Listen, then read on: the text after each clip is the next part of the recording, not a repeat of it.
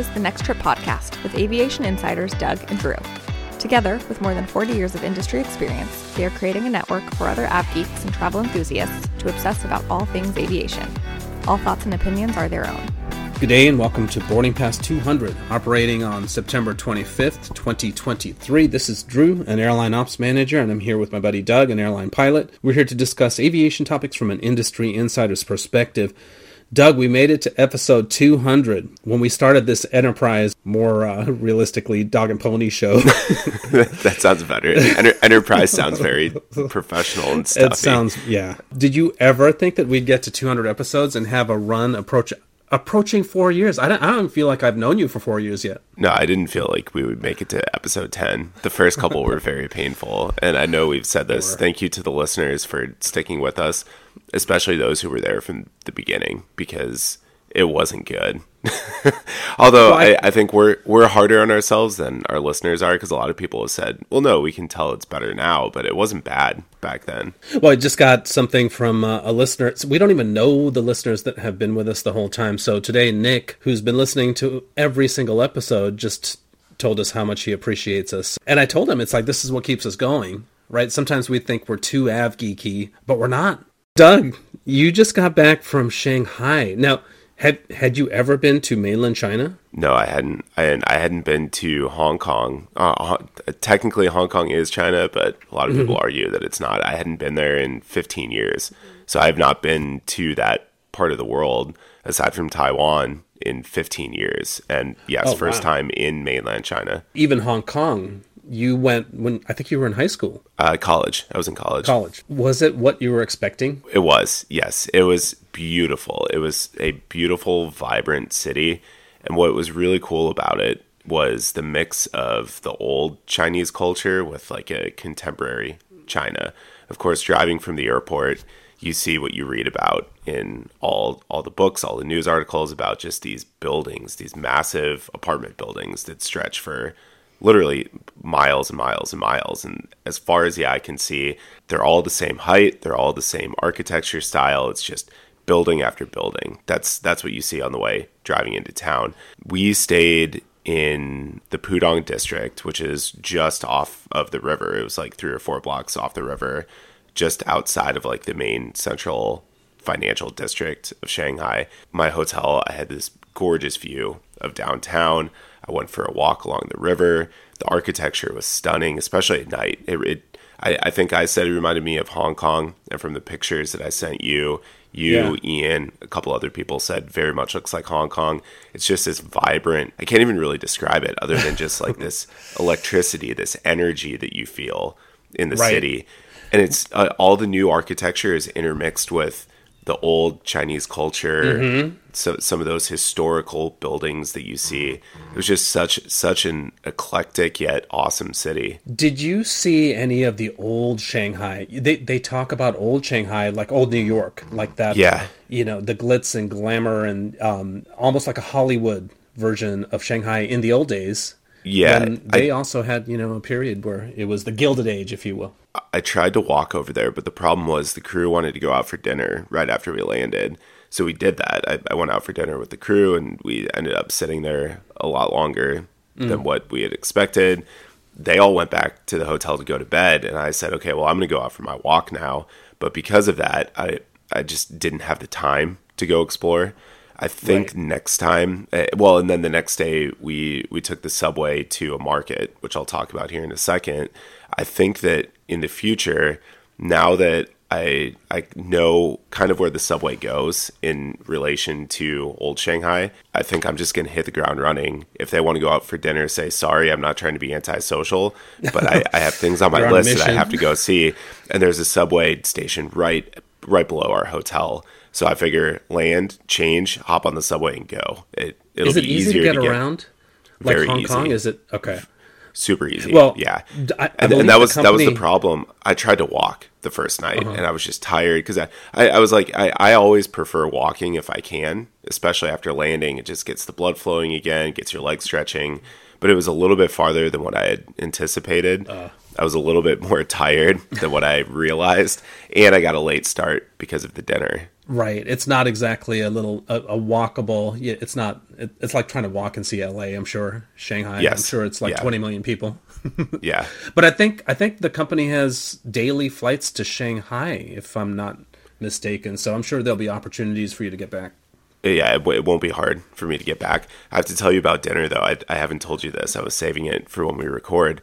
Dinner was awesome. It was like a dim sum type place mm-hmm. where you just you order family style and everyone just eats from from all the trays or all, all the plates that come out. No English speaking menu, no English speaking people at the restaurant, which is perfect. Like that's that's what I wanted. The people were incredibly friendly. Everyone who we ran into incredibly friendly.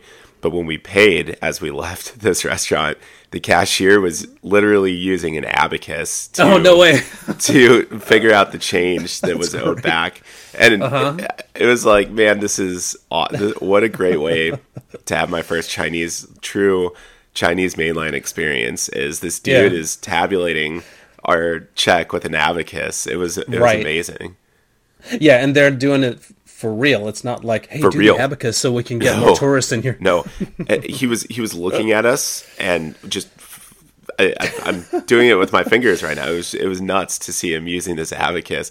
I haven't used an abacus since I was in probably first grade. I, I would have no idea what to do with it, and this guy's just tabulating Uh-huh. Just how much flipping how much yuan he owes us back. So I wonder if everyone or most people in China know how to use an abacus. That's a good question. So for our listeners in that part of the world, if that's normal, let us know, eh, or if He that's was- just an archaic.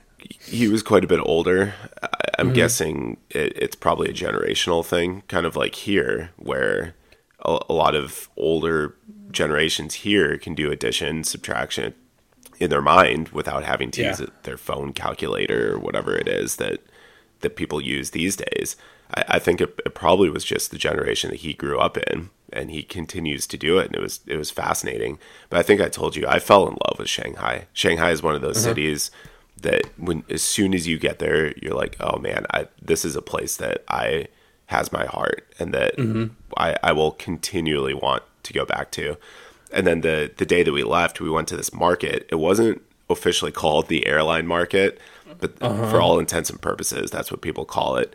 Think of markets in some of these countries where you can buy some legitimate things, some uh-huh. knockoff things. I guess is is probably the PC way of saying it.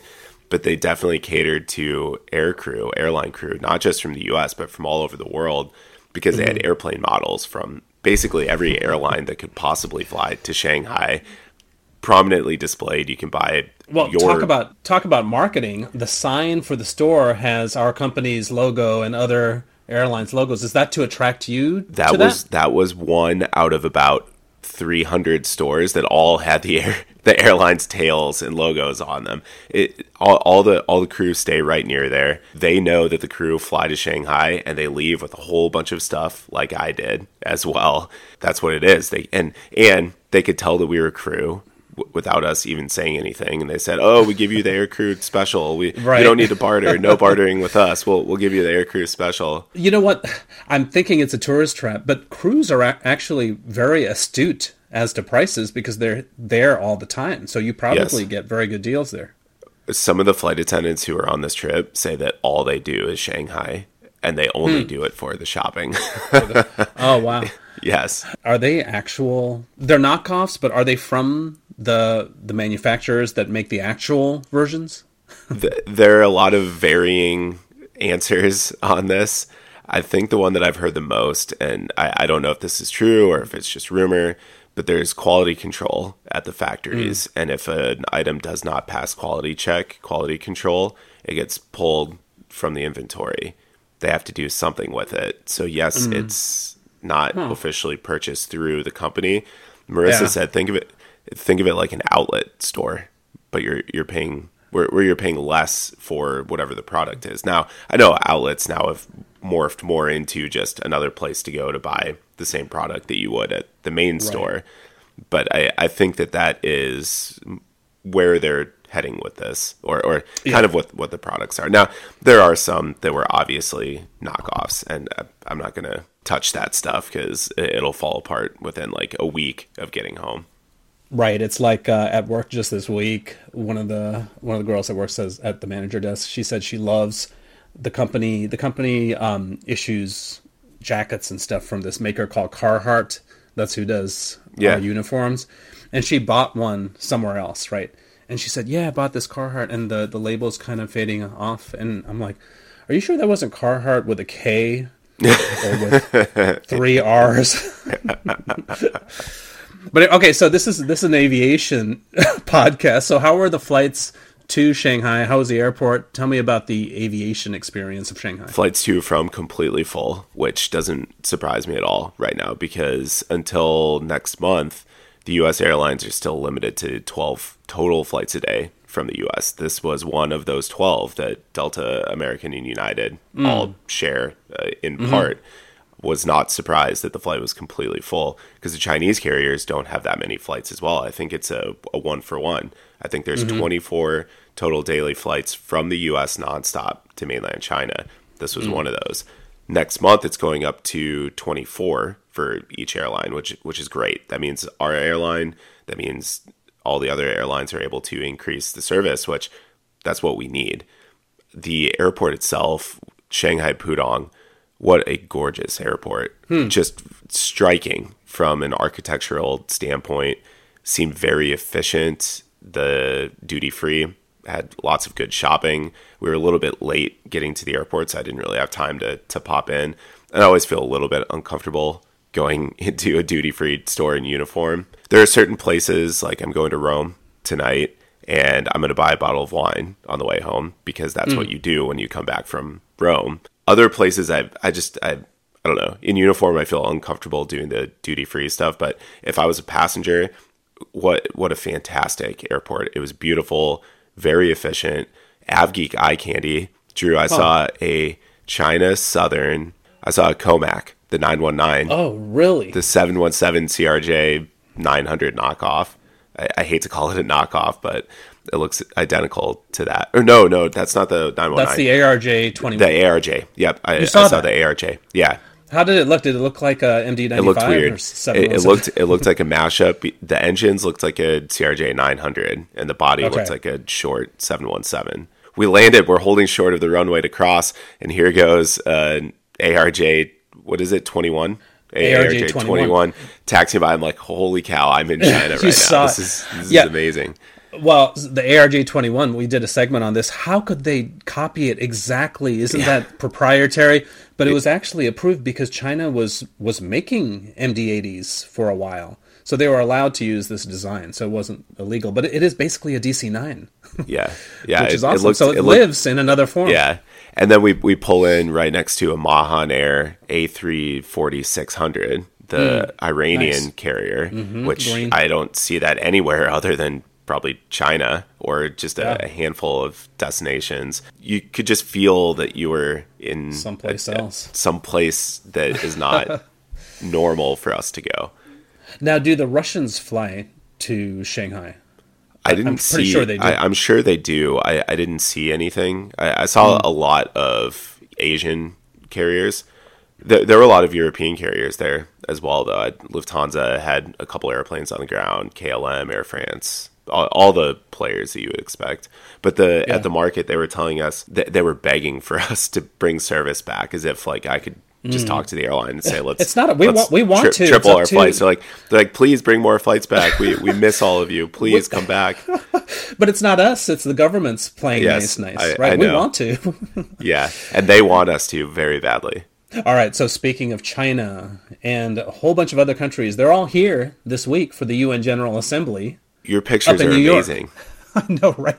They're up in New York, but you know, you wouldn't you wouldn't even think to to know, but a lot of them there- there's not enough parking spots at Kennedy or New York airport, so they fly uh, they park a lot of their heavies at Washington D.C. at, at my airport. So I think I sent you a picture, which was like the UN out on the taxiway, right? we had Japan, Korea. I don't know what that Russian airplane was doing there because Putin is not in town, but I guess someone He probably had a representative. Yeah, Right, and then we had uh, some of the, I I- can't remember. it was but, it was uh, an IL two fourteen, right? I could only see the tail. I couldn't see the body. It was it was yeah.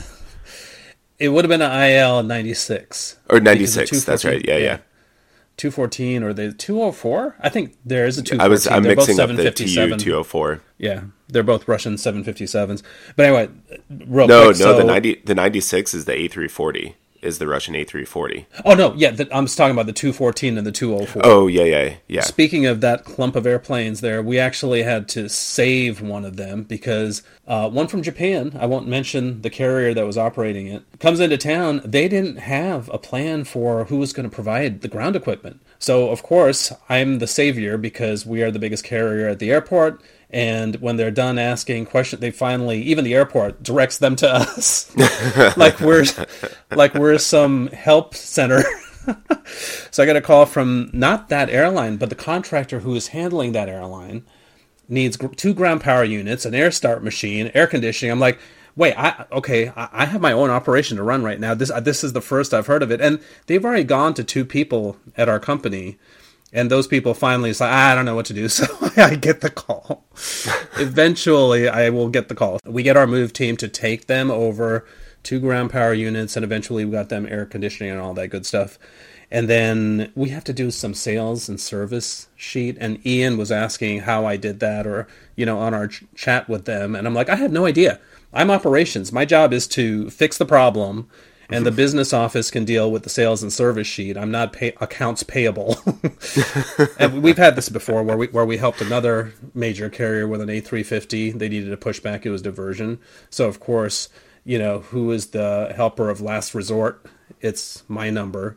So we got him a we got him a wide body push, and you know I, we just tell the business office that we took care of it, and then later they'll ask me, all right, what exactly did we do? How many people did we send? And it's not like we're we're fleecing these people. I think we only charged that carrier three hundred dollars. But anyway, point of the story is You're like you're like those lawyer billboards on the side of the highway. Need help? Right. Call Drew 888-888-888-88. but that's the whole thing. Don't call me. I got my own operation.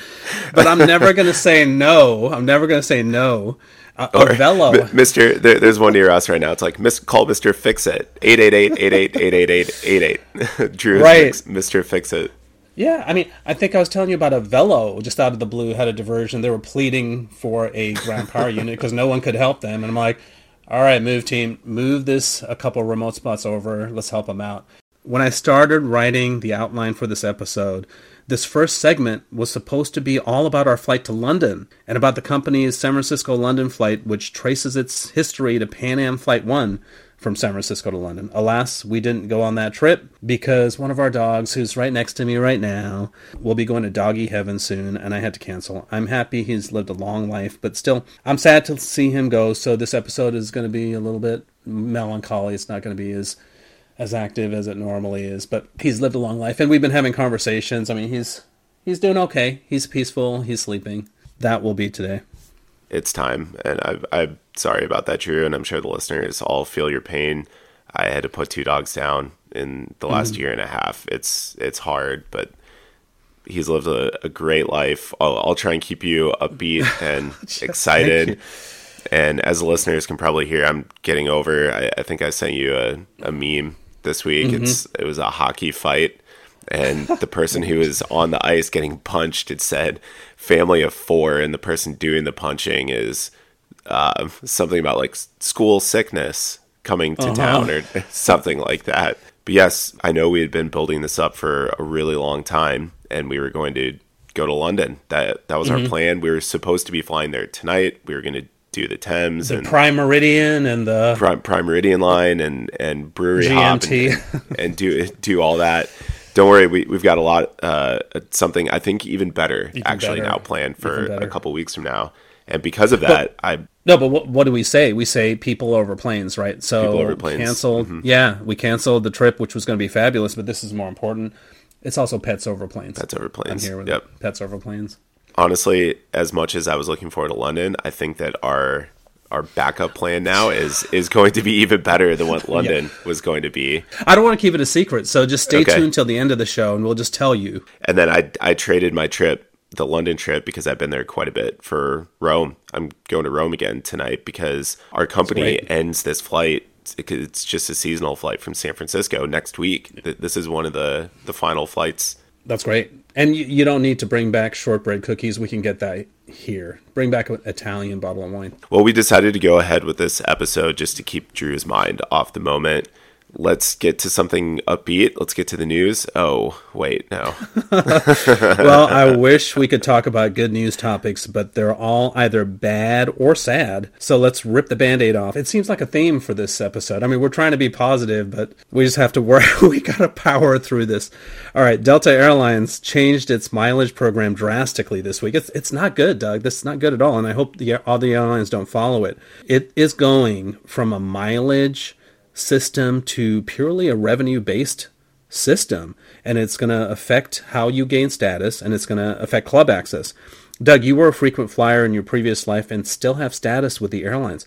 I will list the changes and I'll let you tell me how it could affect travelers Uh, including yourself. So Delta is changing its SkyMiles program with the Medallion Qualifying Dollars, or MQD, serving as the only qualifier for medallion status. Medallion qualifying miles and qualifying segments will be discontinued. Delta used to calculate million miler status, including MQMs and MQSs. United and American only used butt in seat or actual miles flown. Delta is now following American and United in how they gauge a million miler you with me so far? Am I am I right? Because I kind of cobbled this together. Yeah, no that that is that is right. They're going fully revenue based, and they're changing the way that they calculate the million miler. Got it. Okay. Also, now Delta Sky Club access is also changing for holders of Delta Sky Miles Reserve Amex cards and Amex Platinum cards. Unlimited club visits will now be restricted to only 10 and 6 visits, respectively, unless you spend a whopping $75,000 a year on your card. Uh, the thresholds to maintain medallion status will also increase by 100% for each level for 2025 and beyond. So, just as an example, for their first tier, which is Silver Medallion, it's going from 3,000 MQDs to uh, mile qualifying dollars to 6000 so just for their first level you got to spend $6000 what are your thoughts on this? My thoughts are I, I understand it from the the business side of things a little bit that revenue is is where it's at. And with the proliferation of all these credit cards getting status has become quite a bit easier. Uh, it, it just has because you can put a lot of spend on the card and you can get status. But talking to a lot of our our friends over the last week or so who are Delta loyalists or not not even Delta loyalists, what a lot of people are saying and a lot of what I've been reading is that Delta in a way did this to themselves. It's a problem the the problem stems from the fact that Delta has too many elite flyers and it has not become that much of a benefit for the elites who fly. They don't get the upgrades, they don't get some of the perks because there were so many elite flyers. In a way, they did it to themselves because they extended status during COVID longer than other airlines did. Meaning, if you got your status in 2019, you probably held your status until at least 2022 without even flying on the airline. Right. So status just kept getting rolled and rolled. Now that's done, but they're still they're, they're like, okay, well, how do we how do we diminish Unravel. the number of or decrease the number of people who are elites so that the people who do get it, it goes back to what it used to be that actually a, a good bonus that you get for being elite. They also, with the clubs, that dealt the we love the Sky Club. The Sky Club is great, mm-hmm. and oh, yeah. everyone awesome. else does, and it's become easier and less expensive to get into. I know the credit card is still six hundred some dollars, which seems like a lot of money, but if you travel a lot, we've talked about how it's worth it. That's a problem in and of itself. They've made it such a good product and they've made it so attainable that now they're they're dealing with overcrowding issues. You see pictures of lines to get into the clubs. Well, right. And here's the problem. So anyone with an Amex Platinum card, regardless if you only flown Delta once, you can use the club. So all these people have access to the club. But you have to be you have to be on Delta though with with the yes. Amex Platinum. That that is one thing. But still, it, you could be on a mileage ticket, a cheap mileage ticket in the back, and mm-hmm. you can go to the Sky Club, which right. It, that's great for the common traveler. It's not so great for the people like my dad who travel all the time for work. They're expecting to grab a quick lunch before a flight, and there's a line to get into the club. Dale is uh, Doug's dad, and we refer to him as not without my status. Is he a million miler yet with with Delta? He's a two million miler. So doesn't he get those? Aren't those baked into? Uh, does doesn't he get those benefits permanently because of that? He gets gold. He gets gold permanently. He does not get platinum permanently. Does He- he gold won't- give you access to the clubs? No. Again, I, I can see Delta is trying to solve a problem, but I don't know if this is the right way to go about solving the problem. And something else, too, is Delta in Securities and Exchange Commission filings, it's come to light that Delta gets billions of dollars a year from their American Express partnership, more so than any other airline in the world. Well, hold that thought because we have a whole segment on that. Yes, I I think how this much is, these programs are worth. I think this is going to chip into that. I, I Delta is looking Yeah. at it Huh. like people are going to be inclined to spend more. I think that they are actually now. I get it. There are smart numbers guys sitting on spreadsheets Mm-hmm. somewhere who made this decision, and they probably ran the risk reward, and they figured Oh, I'm sure. that the that the reward was better than the risk of losing a lot of people. But I I think that this is going to come back and bite Delta harder than what they are expecting.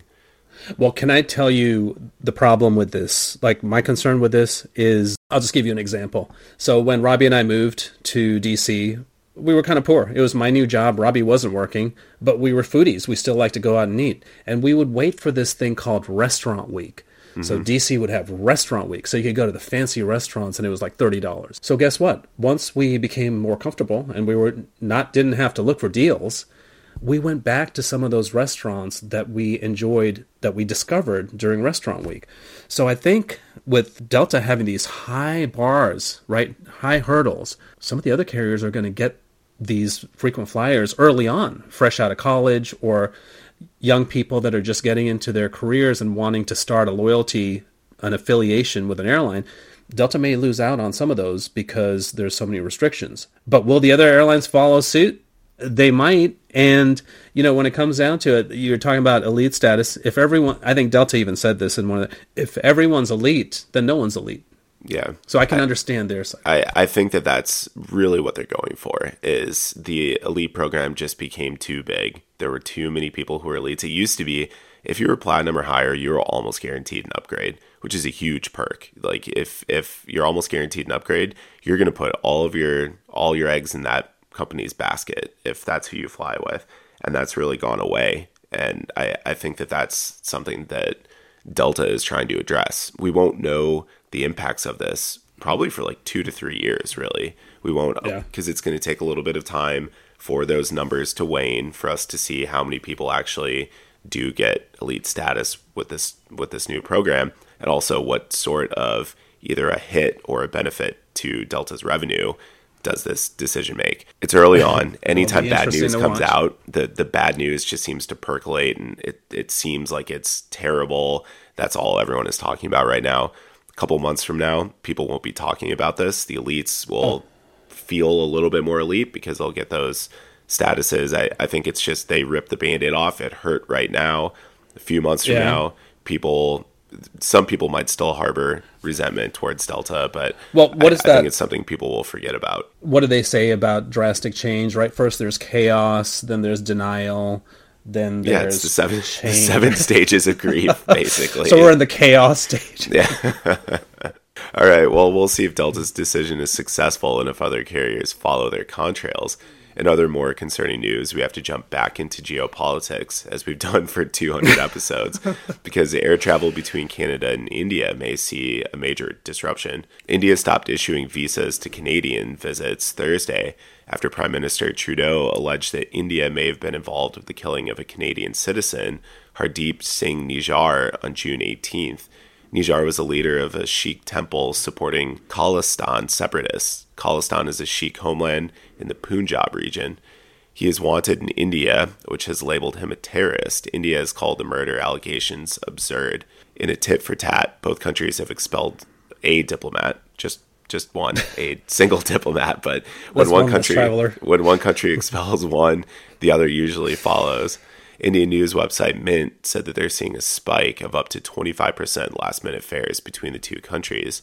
Air India and Air Canada are the only two airlines operating nonstop flights flights between the countries with 48 flights a week. Air India flies daily between Delhi and Toronto and Vancouver, and Air Canada flies daily between Delhi and Toronto, three times a week between Delhi and Montreal. About half a million passengers flew on just the Delhi to Toronto route alone last year.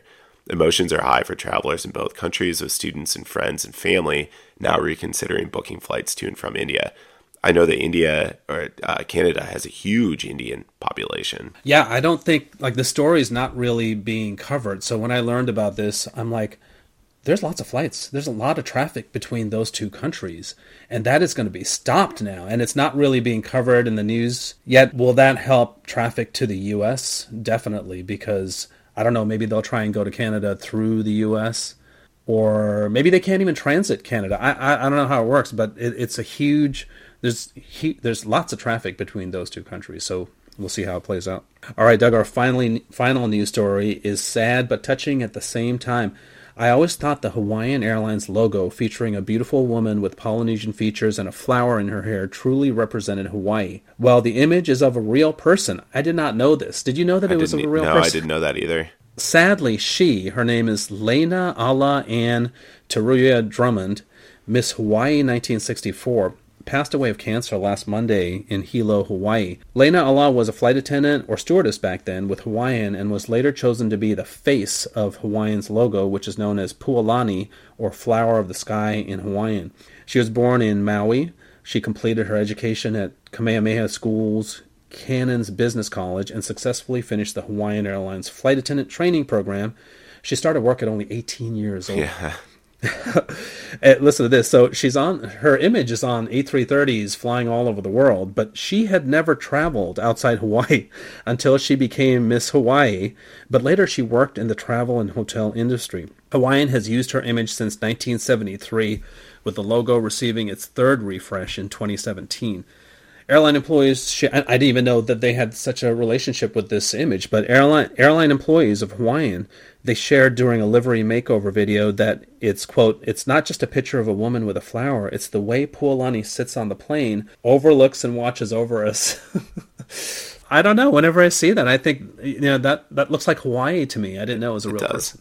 Yeah, I, I, do love the Hawaiian livery. I've I've always really liked it, and as I said, I didn't know that she was a real person. But no, it's it's sad to hear of her passing, and I I hope that her family is at peace. But they know she will hopefully forever adorn the side of Hawaiian airplanes, as you said, flying all over the world. Now, Doug, I, w- I will never look at that logo. Uh, now I'll never look at that logo the same way. Our first topic today is directly related to airlines' mileage programs and credit cards. How much money do the airlines really make from these partnerships? The Atlantic magazine just did an article called, quote, Airlines are just banks now, unquote let's look into this non flying revenue source, Drew. American Airlines started the first significant domestic mileage program called Advantage in 1981. This was their way of attracting frequent flyers, especially high paying business traffic. Other airlines followed with their own programs. American then went further, partnering with Citibank for a co branded credit card offering airline miles. Virgin's mileage program was ahead of its time compared to Delta's, rewarding customers based on how much they spent. The Atlantic describes these programs as turning airlines into something more like financial institutions that happen to fly airplanes on the side. Listen to how no no listen to how this this house of safety cards works. airlines sell points to banks with co-branded credit cards, and the banks then award these points to cardholders when they buy things. The banks and credit card companies, such as Visa and Mastercard, make money off of the transaction fees or swipe fees. Cardholders redeem points for flights and other products offered by the airlines. So far, there are no costs to the airlines until the points are redeemed, or never if the points aren't used. I, I think we've talked about this in the past where it seems like a win win win for everyone. It's a win for mm-hmm. me because I get points on things that I have to spend money for anyways. The airlines right. win because they get lots of revenue from the banks who are buying those points, and the banks uh-huh. or the credit card companies win because they get my swipe fees yes, there are times where one party may be a little bit unhappy, but for the most part, it's a win win win triad. I don't know off the top of my head, like when you use a credit card, how much does the vendor, how much does the retailer pay the credit card? I think it's substantial. I think it's like two or three percent. One point, one point something or two percent. Okay, per, yeah, even if it's even if it's one percent, that I use credit cards all the time because I want these points. Think of all the revenue that the credit card is getting, 1% times hundreds of thousands of dollars worth of worth of swipes. And then as far as the points ne- are never used, so Robbie and I are sitting on about half a million points right now, right? Because Robbie hasn't tra- we have traveled together, and I'm you know I I'm, I have a fear of not having enough points, so we never use them. I bet some of them will never be used. So that's what they're saying. We want them because they have value to us, but the airlines never have to, sometimes never have to like pay back because we're not using them. All right, Doug, ready for some shocking numbers? The equivalent of almost 1% of US GDP is charged just to Delta's Amex credit card. Yes, not all Amex cards, just Delta's alone, and not counting the multi- multitude of other airline credit cards out there. One percent. I'm going to stop you. One percent. That is more than some countries have. Yeah, we have the biggest economy in the world, and one percent of the biggest economy in the world is spent on a Delta credit card. If you can believe that. the Financial Times reported that in 2020, United's Mileage Plus program was worth, Doug, $22 billion. That's more than a lot of companies are worth, like whole companies. In fact, the company's market cap of t- the or the total shares held by stockholders, basically the value of the company was only 10.6 billion. So you have United's mileage program worth twice as much as its as itself. And I know I believe that United used that mileage program to leverage getting lower mm-hmm. interest rates during COVID.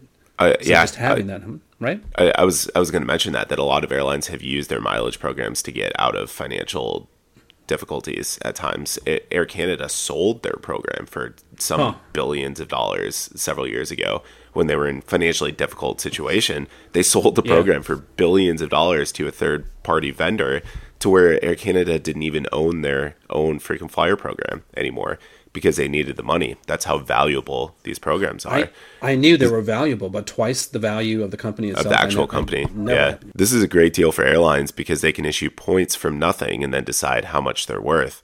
They can and do sell points to flyers looking to boost their balances to buy a ticket. Recently, as in the case of Delta and other airlines, points have been devalued, upsetting customers. I just want to tell you, Drew, you, you and Robbie, you're sitting on half million points. Mm-hmm. Bruce and I also have half plus or more, half a million points, miles, hotels, airlines, everything together. I know a lot of people save points for that dream vacation years in the future. Right. But which we're most, doing. Most of the points and miles, people will tell you the best way to use your points and miles is almost immediately. Because, like with money, the, mm-hmm. the there is inflation and the cost of using those miles goes up, which is part of the reason why leaving LA couple weeks ago, I wasn't afraid to just drop 7,000 miles because it's like, I'm not going to get this good of a deal ever again, ever. Use it now. I have them. Why not? Yes, I'm starting to think the same way, especially all, all this talk about devaluing. When we were planning our trip to uh, London, I was going to fly to uh, SFO to meet you. I was going to fly non-rev, but the flight was filling filling up, so I took a look at how much how much, many miles it would cost me. Doug, it was only thirteen thousand five hundred to go across the country. So I cash those in. Of course, I got those back because we didn't go, but it's not it's not a lot. So people who are listening, use your miles, just like Doug said. You know, it's it they reduce in value just like keeping cash under a mattress, right? You want to invest that someplace better. Invest it in a nice flight. All right, so this article this article goes on to lament about how deregulation has not provided what it promised in terms of airfare service, and there are barriers to entry for new airlines. Doug, I, th- I think we may not agree with some or most of this article. I, I definitely learned a lot regarding the value of the mileage programs, but what he's saying about airlines and how they're not a good value anymore, I completely, I mostly disagree with. Let's look at, you know, without reading the whole article, I've put in a, a, a snip for you, and he talks about how airlines have reduced service and how deregulation hasn't helped. I don't 100% agree with that. What are your thoughts? We've talked about this extensively over the now 200 episodes or almost four years about how, yeah, there are certain things that deregulation has led to maybe a little bit worse of an experience in certain ways, but the proliferation of air travel for the masses has been largely because of deregulation. Would we 100%. have lay flat seats today if we didn't have deregulation? Would we have all these airline clubs that have lines that now Delta is having to block people to go into if we didn't have deregulation? Well, so he says service keeps getting worse. No, it doesn't. Service is getting better. You know, if you're looking for the cheapest airfare, then no, it's not. But if you're looking at the network carriers, there's a lot of ways service has gotten better. You mentioned the lie flat seats, the clubs, more legroom if you want to pay for it. So service has gotten better in a lot of ways. Yeah, there, there is no Brazilian steakhouse walking down the aisle like you see in the, the old photos from the 70s where there there's the chef who's cutting the piece of meat. Even on some of the best carriers in the world, we, we hear Singapore, we hear Emirates. Yeah, the, the service is largely better than other carriers, but you, you're still not getting someone cutting the meat in the aisle. I don't think that, that tossing salads. yeah, that I, I don't think that's that's ever going to come back, ever going to happen again. But just look at look at the route map, even from 20 years ago. I, I follow on social media. I follow uh, a couple of accounts that always post like route maps from airlines. I live in California. San Francisco, Los Angeles, two major cities in in California on the West Coast. Prior to all of these mergers between US Air and America West and then American, Delta, Northwest, Continental, United, the list goes on. All of the hubs or the majority of the hubs, most of the route network was Midwest and East Coast. The West Coast, aside from Alaska and Southwest, and right. a few a few random Delta flights out of Salt Lake, a few random American, uh, sorry, U.S. Air flights out of Vegas and Phoenix, and maybe United in Los Angeles.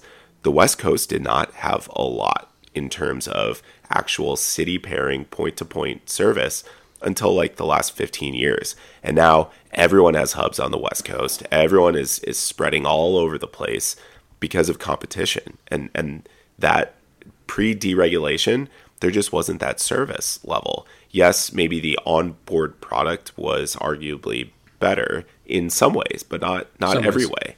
Mm-hmm. Well, you you live in Sacramento. Could you have ever envisioned, like growing up as a kid living in California, Sacramento Airport was tiny. There are flights now from Sacramento to the East Coast. There's flights from Sacramento to Hawaii. Multiple so, flights a day to Hawaii. Yes. Multiple flights a day to Hawaii. I think you even told me 19 flights from San Diego to Sacramento. Yeah. So you can't tell me that service has gotten worse. Now, where it has honestly gotten worse, and I, if you're in a small city in the U.S., I, I understand this is one area where he's right. Lexington, Lexington, Kentucky, for example, where Greg is, very expensive. Was. So those Greg, people, where Greg was, well, now it's Cincinnati. He's doing better yeah. now because he has yeah. competition where he is. But for these small cities, it is very expensive, and there's not a lot of service. So that has not deregulation probably has not helped the smaller communities unfortunately. Just to finish this up in the 70s doug when a family member or we were going to sri lanka a round trip economy class ticket cost a thousand dollars. That was a lot of money back then. Up until recent i mean this the last two years have been an anomaly because the airfares are so high. It's been like $2000 but up until like pre-covid you could still get a ticket to sri lanka for about $1,000. And this is 40 years later. Things have gotten a lot better in a lot of ways. So I think this article paints a picture like it's all bad. Small cities, yes, but in general, there are a lot of good things deregulation has brought about. Oh, that's the other thing I want to mention. He says barriers to entry. I can't even count all the new airlines that there are right now.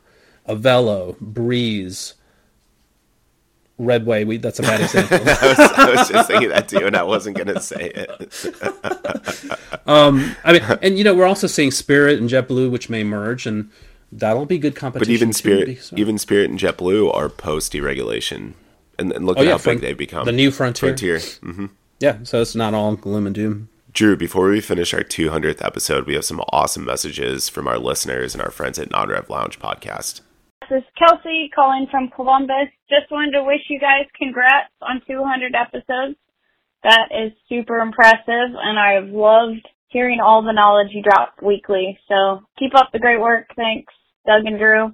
I look forward to 200 plus more. Bye. Hi, next trip. It's Brittany. My general location is London and Phoenix, I guess. I live two lives. um, just wanted to say uh, congrats on 200 episodes. And speaking of London, I hope you guys are having a great time in London celebrating your 200th episode. I may have not listened to every single episode over the last few years of you guys, like Laura has, but I've loved listening to everything that I have and learning new things about aviation industry. Can't wait to see what the next 200 episodes bring. Cheers! This is Laura Ketterman from the Non-Rev Lounge podcast. I'm just calling to wish you guys a happy 200th episode. What a milestone. Congratulations. I don't know where you are. I think, I think you're going somewhere north, like Canada. That's my guess. Congratulations, guys. Hey, Doug and Drew. This is Tyler from the Non Rev Lounge podcast. Congratulations on your 200th show. 200 is amazing. Congratulations on not becoming the red way of aviation podcasts. My favorite is when someone else reads one of the jokes that Drew wrote in the script and you can hear him giggling in the background. You guys are wrong about Boom. I prefer to fly direct rather than nonstop. You guys need to put your phone number somewhere people can find it easily on your show notes or social media so I don't have to call Greg to get it. And thanks for supporting our podcast. 200 is amazing. Keep up the good work. The community you're building is awesome. Great messages. Thanks for the thoughts, everyone. It was very nice of you, and thank you for staying with us for 200 episodes. Doug, listening to those messages and doing today's episode was a nice break for us during a sad time for uh, Robbie and me.